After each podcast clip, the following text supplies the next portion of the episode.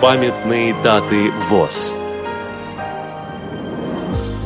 3 февраля. 85 лет со дня рождения Александра Евгеньевича Шапошникова, основоположника отечественного тифлобиблиотековедения, доктора педагогических наук, профессора, члена-корреспондента Международной академии информатизации, отделения библиотековедения.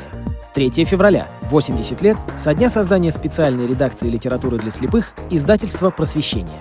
3 февраля. 80 лет со дня рождения Александра Викторовича Шкляева, реабилитолога, ветерана Всероссийского общества слепых. 5 февраля. 75 лет со дня рождения Анатолия Гайнуддиновича Гимадеева, шахматиста, мастера спорта. Программа подготовлена при содействии Российской государственной библиотеки для слепых –